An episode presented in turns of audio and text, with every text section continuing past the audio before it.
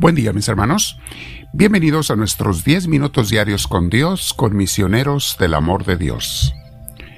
Nos preparamos para este tiempo con el Señor. Vamos a sentarnos en algún lugar con la espalda recta, nuestro cuello y nuestros hombros relajados. Y te invito a que respiremos profundo, deseando la paz de Dios, invitándola porque invitamos al Espíritu Santo que venga a nosotros y siempre que de verdad entra el Espíritu Santo en uno, te da tu, su paz, es lo primero que te da.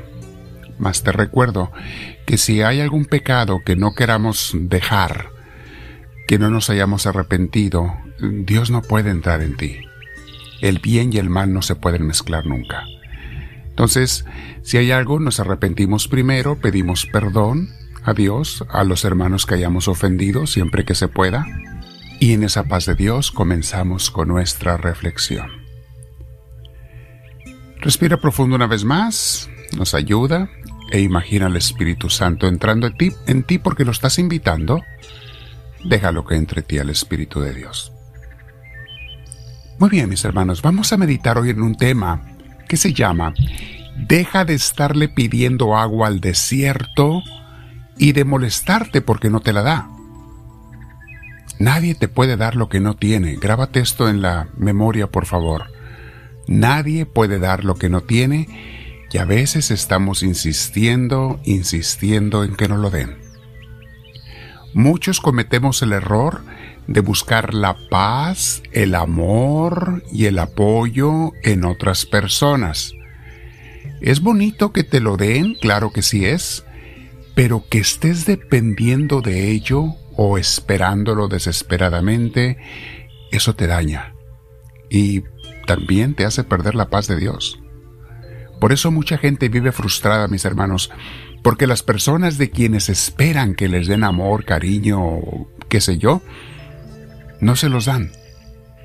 A veces justificamos nuestra desesperación, nuestra frustración y nuestras demandas de que nos den ese amor, cariño o paz, diciendo lo siguiente, es que yo me lo merezco.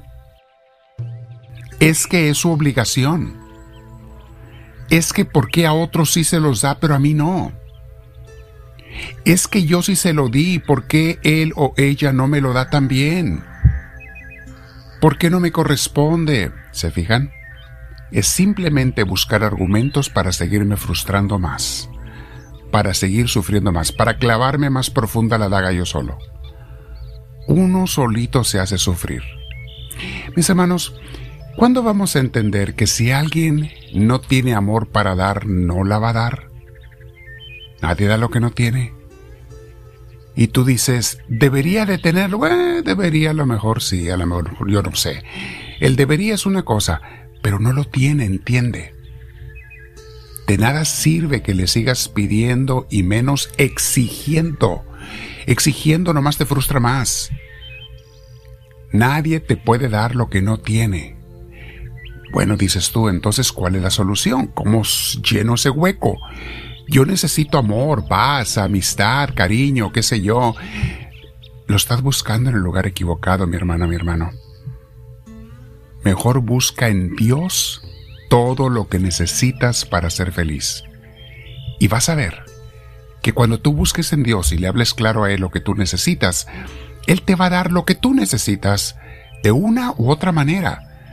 Muchas veces no como tú te imaginabas y no como tú lo estabas pidiendo o esperando, pero te lo da de la mejor manera, mucho mejor que lo que tú querías. Escuchemos el libro de Imitación de Cristo, mis hermanos, que habla de este punto.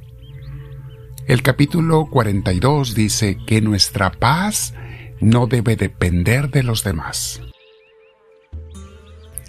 Dice Jesucristo, Hijo, si buscas la paz en el trato con alguno para tu entretenimiento y compañía, siempre te hallarás inconstante y embarazado. Usa la palabra embarazado, hoy en día casi no lo usamos en este sentido, así sobrecargado te vas a sentir inconstante y sobrecargado por estar buscando siempre la paz en otros. Sigue diciendo, pero si vas a buscar la verdad que siempre vive y permanece, no te entristecerás por el amigo que se vaya o que se muera. En mí ha de estar el amor del amigo, y por mí se debe amar cualquiera que en esta vida te parece bueno y muy amable. O sea, no está mal que ames a los demás, claro que no, pero todo en Dios y con Dios y por Dios. Y lo está diciendo Jesús, eh, sí, se van a ir a veces, otros se van a morir. Eh, es ley de la vida. Hasta los hijos de uno se van.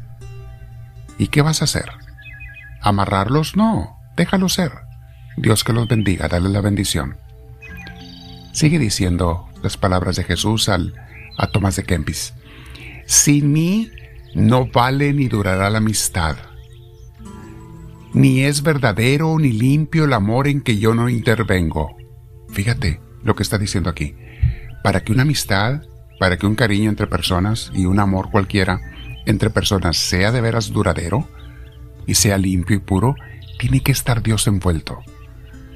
Cuando hablamos de matrimonios, dentro de poco vamos a tener un retiro para matrimonios, cuando les hablamos, les decimos nunca debe de ser un matrimonio de dos, tiene que ser de tres.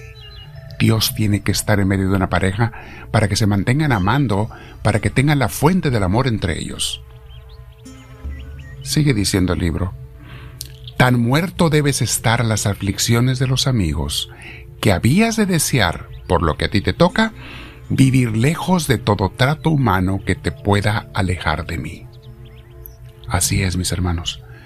Más vale no tener malos amigos y estar solo que tener malos amigos que te apartan de Dios. Hay amigos que no necesariamente te invitan al pecado, pero te distraen de más. Te apartan del caminar con Dios. Hay que tener cuidado con eso. Sigue diciendo esta frase. Cuanto más se acerca el hombre a Dios, tanto más se aleja de todo gusto terrenal. Es cierto. Mientras más lleno estás de Dios, menos necesitas de los humanos. Los vas a amar con el amor cristiano. Vas a ser amable, les vas a servir, pero no te van a hacer falta. Sigue diciendo, y cuanto más alto sube a Dios, tanto más bajo desciende en sí y se tiene por más pequeño. Exactamente, mis hermanos. En otras palabras, mientras más te acercas a Dios, más humilde te haces, más pequeñito te sientes porque estás cerca de Dios y comparas los tamaños. Y te da gozo y alegría porque Dios es el que te llena y el que te levanta, no te hace falta nada más. Se siente uno gozoso de ser pequeñito porque en realidad ya no eres pequeño. Con Dios eres totalmente grande. Sigue diciendo el libro.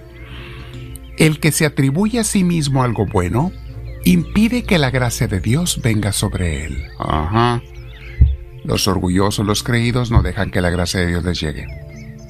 Sigo leyendo.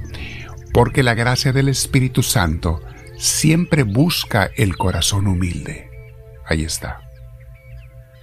Si te supieses perfectamente anonadar, o sea, ser pequeñito, y alejar de todo amor de las criaturas, yo entonces te llenaría de abundancias, de abundantes gracias. Porque cuando tú miras a las criaturas, apartas la vista del Creador. Grábate esto, mi hermano. Cuando miras a las criaturas, apartas la vista del Creador. Aprende a vencerte en todo por el Creador y entonces podrás llegar al conocimiento divino. Cualquier cosa que por pequeña que sea, si se ama o mira desordenadamente, nos estorba para gozar del sumo bien y nos hace daño. Relee estos comentarios, están abajo escritos medítalos, platica con Dios, pregúntale, escúchale qué te dice Él. ¿Estoy buscando amores donde no debo?